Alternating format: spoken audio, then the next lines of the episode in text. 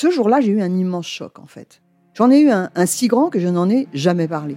En fait, adolescente, je me sentais déplacée, comme un, comme un geste ou comme une parole peuvent être déplacées.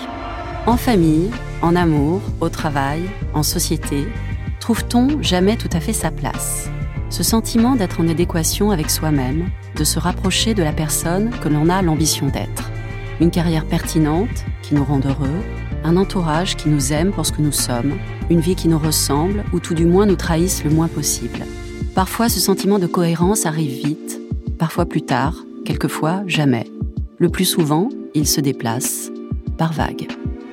Je suis Marion Ruggieri et dans le podcast Les Vagues, un tout nouveau podcast de Elle, j'interrogerai des personnalités sur le moment où elles se sont senties à leur place pour la première fois, mais aussi le moment où elles se sont senties déplacées. Je me rendrai chez elles ou dans un lieu cher à leurs yeux pour qu'elles me racontent ce jour fondateur où elles se sont dit ⁇ Là, je suis bien, je suis là où j'ai toujours voulu être, et c'est moi. Découvrez et écoutez les vagues à partir du 24 octobre sur toutes les plateformes de podcast. Bonne écoute. Imagine the softest sheets you've ever felt. Now imagine them getting even softer over time. That's what you'll feel with Bowl and Branch's organic cotton sheets. In a recent customer survey, 96% replied that Bowl and Branch sheets get softer with every wash. Start getting your best night's sleep in these sheets that get softer and softer for years to come. Try their sheets with a 30-night guarantee. Plus, get 15% off your first order at bowlandbranch.com. Code BUTTERY. Exclusions apply. See site for details. Elle s'attable. Le podcast des femmes qui changent le monde via nos assiettes. Depuis l'aube de l'humanité, les femmes nous nourrissent. Aujourd'hui encore, elles produisent plus de 70% de la nourriture consommée dans le monde et cuisinent la quasi-totalité des repas. Elles sont aussi nombreuses à s'investir pour une alimentation de meilleure qualité. Chefs réputées ou talentueuses méconnues, elles sont les invitées de notre podcast Elle s'attable. Elle s'attable. Au fil des mots et des rires, elles nous expliquent comment, en traçant leur route, elles inventent les chemins gourmands de demain. Elle s'attable. Une émission présentée par Danielle Jerkens, directrice de la rédaction du magazine Elle à table. Pour ce deuxième épisode d'Elle s'attable, nous allons nous intéresser à nos assiettes, lieu de toutes les tensions. Minceur, énergie, équilibre, santé, environnement, les injonctions sont multiples et les femmes sont au cœur de ces ambiguïtés. Pour parler de tout cela, nous avons rendez-vous avec une femme au talent immense et une nutritionniste différente, Ariane Grambach, qui nous reçoit dans son cabinet parisien. Elle s'attable. Bonjour Ariane. Ariane, vous êtes une diététicienne qui prône la bienveillance. Et vous êtes arrivée à ce métier dans une deuxième partie de vie, on va dire, entre guillemets. Est-ce que vous pouvez nous raconter ça? Je crois que j'ai toujours aimé manger, mais j'ai jamais euh, imaginé au départ en faire un, un métier.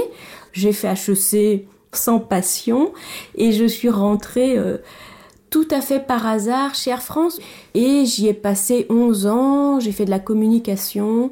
Je pense qu'il y a quelque chose quand même qui était déjà là à ce moment-là, c'est mon intérêt pour euh, l'humain en fait.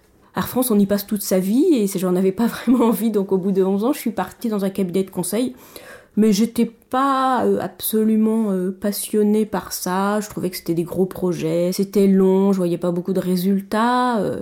Donc j'étais rentrée là en 2000 et en 2005, euh, insatisfaite, me disant que j'allais pas passer là toute ma vie. Une fin de euh, Voilà, une fin de cycle. J'ai fait un bilan de compétences en me disant mais il faut vraiment que je trouve autre chose. Grâce à une amie, je, je me suis penchée euh, tout, tout bêtement, comme font les ados, sur une liste de métiers. Et je suis tombée sur diététicienne et vraiment, ça a été une sorte de révélation. C'est-à-dire que j'avais conscience quand même euh, que je, la nourriture, ça m'occupait beaucoup, ça prenait du temps dans ma vie, j'étais très intéressée par les bons produits, les bons restos, bien manger. Mais là, vraiment de voir le métier, ça a fait tout à coup tilt sur le fait que c'est ah, ça va être l'humain et la nourriture. Ça m'intéressait de discuter avec vous parce qu'en fait, les femmes ont un rapport très complexe à l'alimentation aujourd'hui, en tout cas dans nos sociétés. Quand j'ai travaillé chez elle pendant une dizaine d'années, j'ai fait beaucoup beaucoup de papiers là-dessus. Et euh, je me souviens de chiffres qui étaient assez terrifiants, qui montraient qu'une immense majorité des Françaises se sentaient concernées par leur poids. Alors même que, par exemple, si on regarde les chiffres de l'Europe, les Françaises sont celles qui sont parmi les plus minces, qui ont l'IMC le plus mince. Je ne dis pas que toutes les Françaises sont minces, mais si on les compare au reste de l'Europe, elles sont quand même euh, proportionnellement plutôt minces. J'ai trouvé une étude, la Dipsos, disant que 33% des Français ont une perception faussée de leur corpulence que les femmes et les jeunes ont tendance à être encore plus sensibles à ça et à surestimer davantage leur corpulence, que 67% des femmes françaises disent faire attention à leur poids, et que 55% d'entre elles auraient même déjà suivi un régime. Donc en fait, on se rend compte que c'est presque une forme de normalité. Pire, un autre sondage montrait en 2014 que 24% des femmes disent être au régime 365 jours par an. Comment en est-on arrivé là? C'est une longue histoire, mais c'est, euh, je dirais, l'histoire de, normes de beauté qui ont changé et qui sont allées de petit à petit, euh, depuis les années 20, vers euh, une silhouette de plus en plus fine. Alors avec des normes, mais vous, connaissez bien elle, des normes qui ont changé au fil du temps, c'est-à-dire qu'il faut être mince, très très mince dans les années 70, mince et musclé plutôt maintenant. Si on met la femme en insécurité en disant que il euh, y a un idéal à atteindre de beauté, eh ben elle va consommer des crèmes, des régimes, des, méthodes nutritionnelles, des clubs de sport, etc. pour arriver à ça. Il y a vraiment cette question de toujours vouloir des normes et des standards, et le standard est, euh, plus, à la minceur, et du coup de dire aux personnes, mais et de faire croire qu'on peut atteindre ça. C'est un peu la conjonction de ça qui fait ça, et qui du coup crée vraiment des réflexes au niveau de la société qui vont se transmettre un petit peu de génération en génération. C'est-à-dire qu'une mère qui a un peu ces idéaux-là va, elle, peut-être être au régime un peu toute sa vie, mais va, et ça c'est vraiment ce que j'observe chez mes patientes, très tôt, si elle a une petite fille juste un tout petit peu potelée, commencer à faire des remarques, à dire faut faire attention, voire, euh, pire, voire euh, l'emmener voir quelqu'un. C'est vraiment le début d'un engrenage parce que il y a des femmes qui disent qu'elles sont au régime 365 jours par an, mais il y en a ô combien qui sont au régime, puis qui craquent, puis qui se remettent au régime, puis qui craquent. Et donc c'est vraiment cet engrenage-là qui est terrible et qui bouffe une énergie mentale phénoménale chez beaucoup de femmes. Est-ce que vous diriez que toutes ces, toute cette espèce de, de background est rentrée aujourd'hui dans l'inconscient collectif? Et a trouvé chez les femmes un terreau particulièrement favorable. Bien sûr, bah alors il y a, donc ces normes de beauté qui donc installent quelque chose dans nos sociétés qui est que euh, la minceur ferait le bonheur en fait. Et du coup, ça rentre bien sûr dans le processus de séduction, c'est-à-dire que si je suis mince, j'arriverai mieux à séduire, je serai valorisée, euh, je, je serai valorisée, je serai plus séduisante. Après, il y a, c'est beaucoup quand même des croyances, et donc c'est des croyances qui qu'on intègre et qui du coup font se comporter d'une certaine façon. C'est-à-dire que si je crois que je suis pas séduisante parce que j'ai 5 kilos en trop, je vais me comporter comme une personne qui va être un peu renfrognée, qui va pas être épanouie, euh, etc. Et donc du coup, je vais peut-être être créer ma croyance en fait, et confirmer ma croyance. Voilà, exactement. Vous dites que vous êtes attaché à faire la paix avec la nourriture.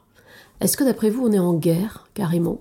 Cette obsession de la minceur, cette obsession de vouloir contrôler son poids, ça, ça crée vraiment une, guerre avec les aliments, c'est-à-dire le, fait de penser que c'est mal de manger ça, une culpabilité permanente, et du coup c'est un petit peu sur tout ça que je travaille, du coup de aussi remettre la nourriture à sa place, parce qu'il y, a un aspect dont, dont on n'a pas parlé, qui est un aspect qui est notamment lié à la restriction des régimes ou qui peut être lié à une façon de, un lien à la nourriture qui s'est créé dans l'enfance, c'est qu'il y a aussi toute une alimentation émotionnelle. Et donc il y a des personnes qui ont recours à la nourriture pour calmer leur anxiété, calmer leur stress, se réconforter, et qui souffrent de ça. Donc faire la paix avec la nourriture, c'est aussi la remettre à sa place. C'est drôle parce qu'il y a une patiente qui me disait ça très récemment, elle disait paradoxalement, c'est faire plus attention à ce qu'on mange quand on mange, mais moins y penser le reste du temps. Oh non, faut que je fasse un régime toujours plus ou moins un rapport avec le poids ou toujours faire attention à ma ligne. Les gens aimeraient bien toujours peser moins que ce qu'ils ne font. Comment maigrir rapidement et beaucoup? Bah, On sent toujours les petites épaisseurs autour de nous, euh, les petites formes. Euh, Donc c'est ça qui gêne. Vous avez envie de perdre du poids rapidement, je suis là pour vous expliquer.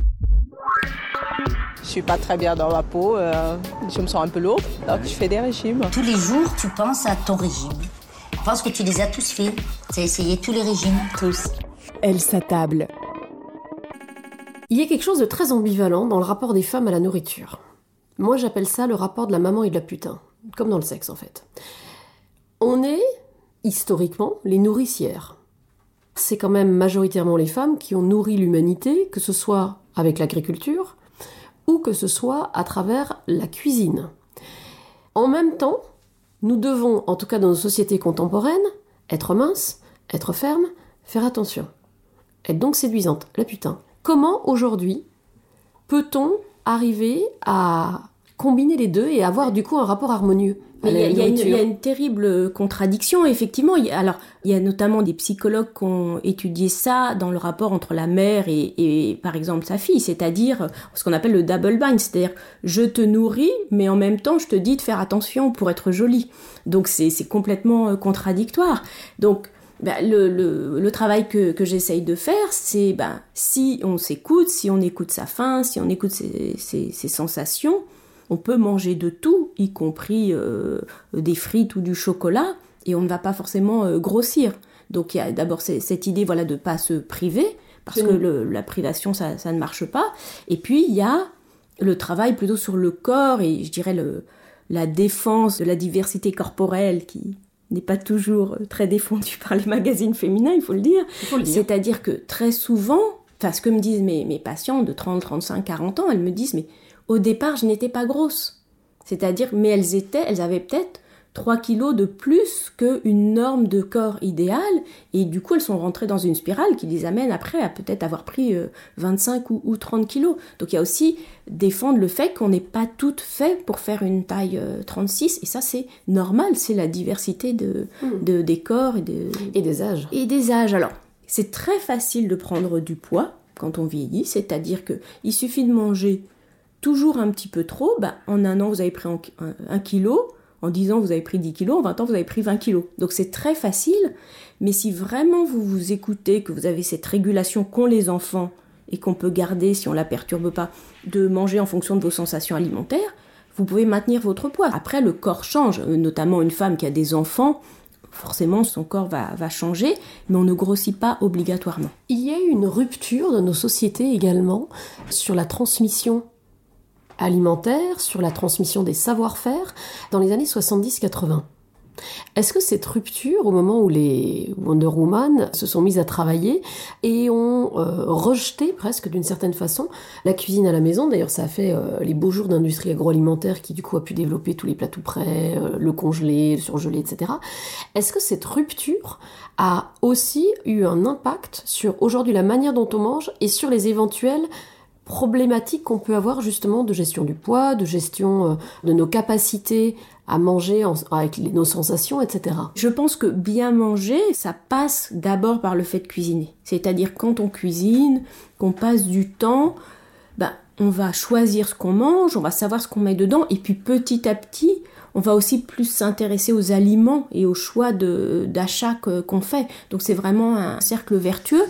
J'ai vraiment une approche très personnalisée où je prends vraiment en compte le, le mode de vie de, de mes patients, parce que j'ai quand même très très majoritairement des femmes.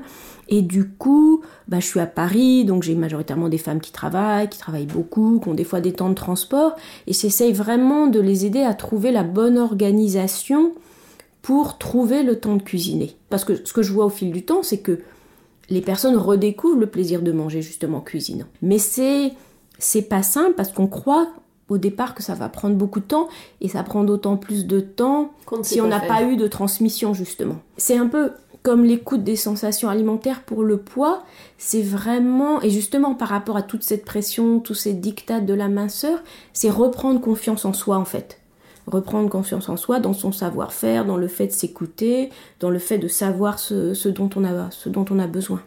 On est dans une période qui euh, glorifie la cuisine. Alors c'est assez, assez contradictoire, une fois de plus, paradoxal, parce qu'il n'y a jamais eu autant d'émissions de télévision, autant de blogs, autant d'influenceurs. Instagram est aujourd'hui une mine également de recettes.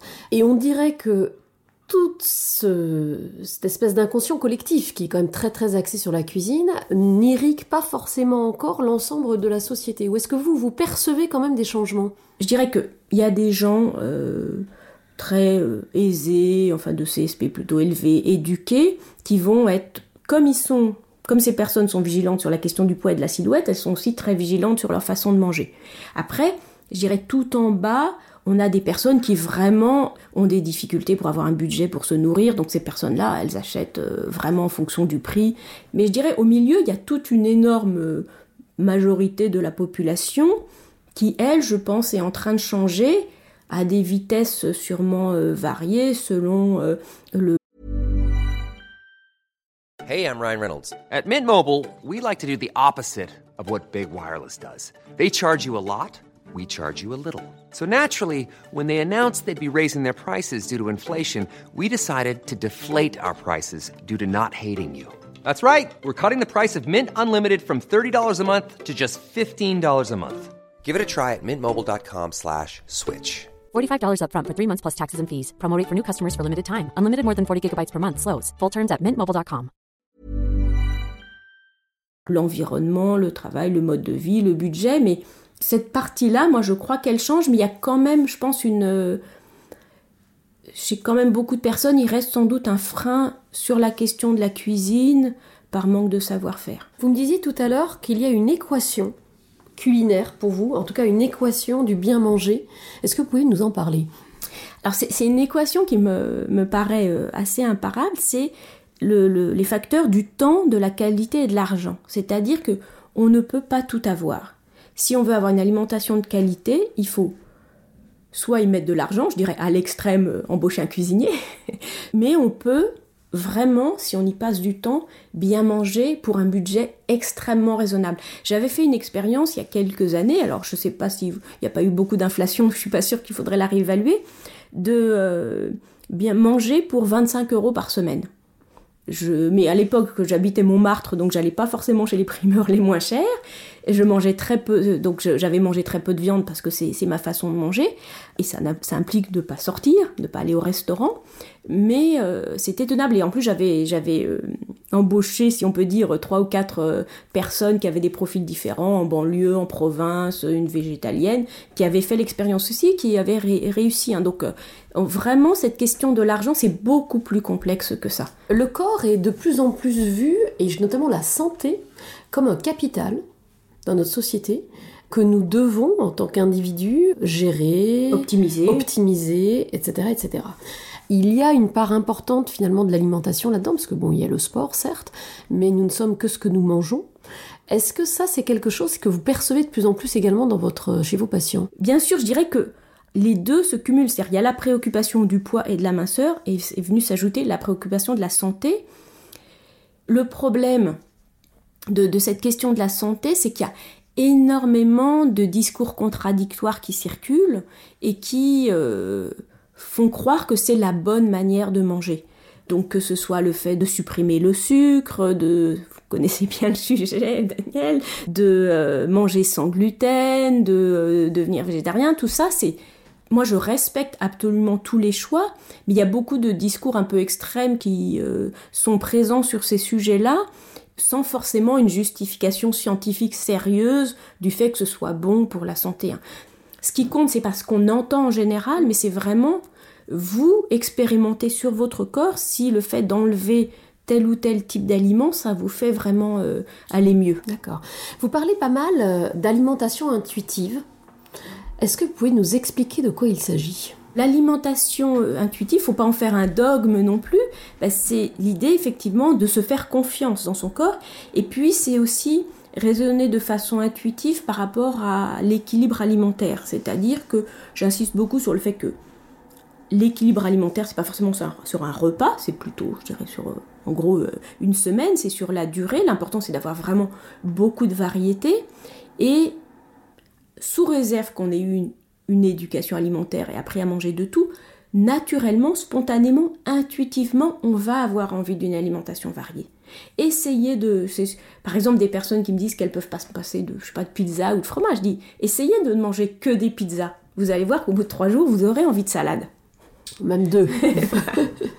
Donc c'est ça un peu l'alimentation intuitive. C'est vraiment se faire confiance et se rendre compte que ça assure un équilibre alimentaire global. Je dis sous réserve qu'on ait eu une éducation alimentaire, c'est-à-dire que si on n'a pas appris à manger des légumes, on ne peut pas avoir envie de légumes. On peut prendre l'exemple américain par exemple. Les Américains, s'ils ont appris qu'à manger une alimentation industrielle, euh, euh, justement très, très grasse, très sucrée, je caricature un petit peu, ben, ils peuvent pas avoir envie d'autre chose. Par contre, des enfants qui ont une alimentation variée, même s'ils s'en sont détournés pendant un certain nombre d'années, ils ont cette base-là, donc ils vont y revenir. patrimoine Exactement. inconscient. Mhm. Tout à fait. Bonjour, je suis une élève de CM1B et je mange toute la semaine à la cantine. De la maternelle au lycée, plus de 6 millions d'enfants mangent à la cantine tous les jours, soit 1 milliard de repas par an. Vous avez déjà mangé de la courgette? Oui Comment donner envie aux tout petits de goûter à différents aliments On dit que pour qu'un aliment nouveau soit accepté, il faut le proposer au moins 10 fois. Qui veut goûter un tout petit peu Miam pour tous les radis. Miam pour les abricots. Miam pour les brocolis. Et miam pour les noix de coco. Elle s'attable. Est-ce qu'il y a quelque chose à repenser, d'après vous, au niveau de l'éducation notamment? Je sais pas, c'est compliqué, hein. il y a beaucoup de discours là-dessus sur quelle est la part qu'il faut laisser aux familles et de quoi est responsable l'éducation nationale. Mais moi je crois à une éducation alimentaire, gustative et culinaire. Et éventuellement culinaire, pas une éducation nutritionnelle. C'est-à-dire pas parler de nutriments, de calories, je disais de faut manger ci, faut manger ça, mais de. Nous ne sommes pas des moteurs, nous ne sommes pas des machines. Et pas des machines, donc travailler sur la découverte des aliments. Donc ça, c'est très important de, découvrir les différents aliments. Et donc, pas découvrir que les légumes, mais découvrir toute la richesse des aliments. Euh, aller effectivement visiter peut-être un maraîcher, aller voir un boulanger. Enfin, vous voyez, de vraiment comprendre ce que c'est les aliments. Il faut vraiment avoir conscience que si on a une alimentation la plus variée possible, les Japonais disent qu'il faudrait manger 30 à 35 aliments différents par jour. Donc si on a une alimentation très variée et plutôt faite de pas trop d'alimentation industrielle, on va assurer euh, le l'équilibre nutritionnel et, on, et, on, ira bien. Découvrir les aliments, travailler sur la découverte du goût, goûter les aliments, faire confiance à son goût, qu'est-ce qu'on ressent quand on a un aliment dans, dans, dans la bouche, et puis, euh, et puis éventuellement ça serait l'idéal, revenir à ce qui existait il y a quelques décennies, des cours de cuisine. Alors il y a un problème en France, qui, euh, un problème assez transversal, euh, qui touche notamment l'alimentation, c'est l'excès d'hygiénisme. Et donc, je pense que ça pose un problème dans les écoles pour euh, effectivement réinstaller. Et puis après, il n'y a pas la logistique tellement de pour pouvoir réinstaller le, le fait de, cuisiner, mais c'est sûr que ça serait l'idéal. Déjà, au moins faire une, une, éducation alimentaire de découverte des aliments, découverte du goût. Ça, ça me paraît intéressant parce que il faut pas culpabiliser les familles, mais je crois que ce qu'on observe, c'est que l'enfant peut aussi éduquer sa famille. C'est-à-dire l'enfant qui revient en disant Ah, j'ai goûté ça, oh, j'ai appris ça, est-ce qu'on pourrait refaire Est-ce qu'on pourrait, est-ce que tu veux goûter aussi? Enfin, ça peut forcément mm. avoir un impact aussi sur. Euh, Il y a une dernière notion euh, dont je voudrais parler avec vous. Vous avez écrit la préface d'un ouvrage qui s'appelle Cuisiner, c'est méditer. Euh, qui est sorti en 2017, si ma mémoire est bonne, chez First Edition, et dont le donc cuisiner c'est méditer, comment la cuisine peut nourrir notre vie spirituelle. C'est-à-dire que là, on s'intéresse non pas à l'idée que ça va nourrir notre organisme, un petit peu comme on remplit un réservoir de voiture mettant de l'énergie dedans, mais à l'idée que la nourriture, c'est bien plus que ça. On l'a déjà dit, on en a parlé, la nourriture, c'est de la culture, la nourriture, c'est euh, de l'inconscient collectif, familial, c'est de l'affect, etc. Mais en quoi la cuisine, c'est aussi de la méditation Justement, je disais que c'est important de manger consciemment, de profiter de ce qu'on mange, et c'est important de voir le moment de la cuisine pas que pour le résultat. C'est-à-dire, dans le bouddhisme, on dit le chemin est le but, mais c'est un petit peu ça en fait dans la cuisine. C'est-à-dire que le moment de la cuisine soit un moment sensoriel en soi, où on est à la fois à la fois, complètement à ce qu'on fait, parce que euh, ben, on, va, on va être dans le toucher, dans les odeurs, dans les sensations, mais ça peut être aussi un moment où on évacue un petit peu le stress, les tensions, on se, relâche. Hein. Si on est très tendu, c'est stressé, ben malaxer une pâte à pain, une pâte à pizza, etc. Ça peut vraiment faire du bien. Donc c'est vraiment faire de ce moment-là un moment réellement euh, où on est réellement présent, un moment agréable, un moment qui a un vrai contenu, plutôt qu'être juste dans l'urgence de faire à manger pour le, pour le repas. Est-ce qu'il y a une, euh, une notion qu'on oublie souvent Quand on parle de nourriture, on parle de palais. Or, la nourriture, l'alimentation et la cuisine, c'est finalement multisensoriel, polysensoriel, puisque c'est de la vue, c'est du goût, c'est de l'odorat, c'est du toucher. Est-ce que le fait de combler nos cinq sens en préparant les choses, euh, ou en mettant en scène la table, etc., contribue aussi à nourrir notre appétit? Et là, je parle de notre appétit, tant de notre appétit euh, métabolique, notre appétit de vivre au sens large. Absolument, hein, c'est il y a vraiment, c'est vraiment, une des rares ou peut-être la seule activité vraiment qui mobilise tous les sens. Et d'ailleurs, souvent les personnes disent que quand elles ont cuisiné, elles ont moins faim. C'est-à-dire que du point de vue énergétique, elles ont peut-être un peu faim, mais du point de vue sensoriel, elles ont été comblées. Donc vraiment, quand on est comblé parce qu'on a senti plein de choses en, cuisinant, on va avoir peut-être un peu moins envie de manger et puis avoir vraiment une, satisfaction sensorielle. Cuisiner va créer peut-être une plus grande attention aux aliments, une plus grande attention à ce qu'on mange et une plus, grande attention globalement peut-être à l'impact de tout ça, l'impact sur soi, mais peut-être aussi l'impact sur la planète. Un cercle vertueux. Exactement. Si vous deviez donner deux, trois conseils rapides à quelqu'un qui souhaiterait faire la paix avec son assiette, surtout les femmes, qu'est-ce que ce serait? Je pense que vraiment euh, le premier conseil c'est de se reconnecter à son corps, prendre le temps d'attendre, d'avoir faim, retrouver des signaux euh, corporels parce qu'en en fait, plus on va être connecté à son corps, plus la tête va pouvoir se mettre un petit peu euh, au second plan. Donc c'est vraiment euh, prendre le temps d'être connecté, euh, d'être connecté à ça. Et puis après, c'est essayer de déguster des aliments dont on a peur, des aliments peut-être qu'on idéalise ou qu'on diabolise, et de se dire bah, peut-être que si je prends vraiment le temps de les déguster, alors d'abord se rendre compte de est-ce qu'on les aime vraiment, ou est-ce que des fois on, on regoute peut-être des biscuits, des gâteaux que on idéalisait, puis finalement, si on le mange vraiment avec attention, on, se dit que c'est peut-être pas si génial que ça. Et puis le fait vraiment de manger avec attention, justement, on parlait de, l'olfaction, c'est se rendre compte aussi que le plaisir diminue. Le plaisir, il fait partie de rassasiement, mais le plaisir, au bout d'un moment, il diminue. En fait, si vous ne vous pouvez pas manger avec plaisir toute une tablette de chocolat, en fait. Si vous le faites, c'est parce que il y, a autre chose. il y a autre chose, il y a de l'émotionnel, et parce que vous la mangez machinalement, éventuellement, en faisant autre chose en même temps. Mais si vous prêtez vraiment attention à ce qui se passe dans votre bouche, que ce soit du chocolat, du fromage ou toute autre chose, le plaisir diminue, et du coup, vous pouvez arrêter. Et ça, ça doit vous donner confiance dans le fait que vous n'êtes pas obligé de vous gaver de tel ou tel aliment. Est-ce que vous êtes optimiste pour l'avenir des rapports entre les femmes et leurs assiettes? Je suis plutôt optimiste dans la mesure où j'ai l'impression qu'il y a quand même un courant pour euh, mieux s'accepter, accepter quand même un peu plus de diversité des corps, même si là aussi ça va un peu dans les, excès. Et du coup, peut-être que petit à petit, on peut aller vers euh, un peu plus de tranquillité par rapport à, sa relation à, la nourriture. Je crois qu'il faut arriver à casser une chaîne de transmission.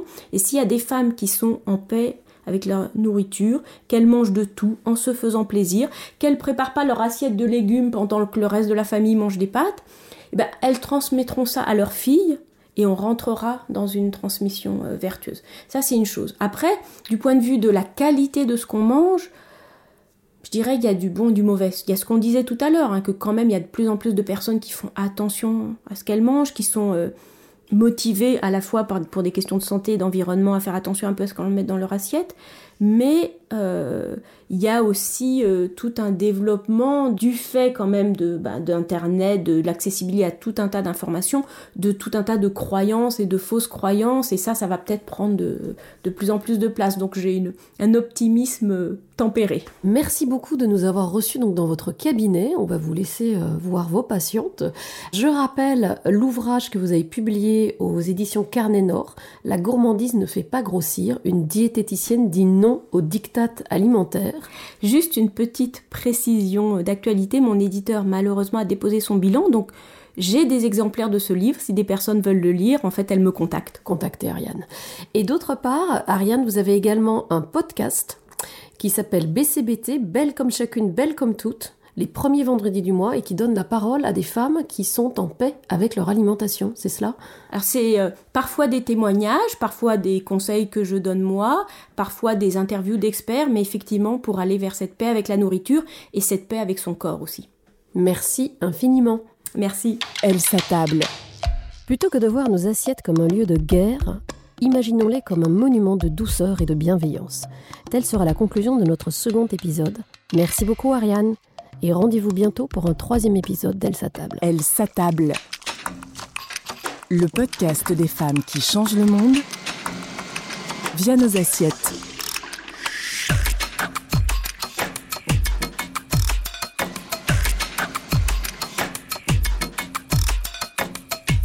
Elle s'attable en podcast sur toutes les plateformes de streaming. Planning for your next trip? Elevate your travel style with Quince. Quince has all the jet setting essentials you'll want for your next getaway, like European linen, premium luggage options, buttery soft Italian leather bags, and so much more. And is all priced at 50 to 80% less than similar brands. Plus, Quince only works with factories that use safe and ethical manufacturing practices. Pack your bags with high-quality essentials you'll be wearing for vacations to come with Quince. Go to quince.com slash pack for free shipping and 365-day returns.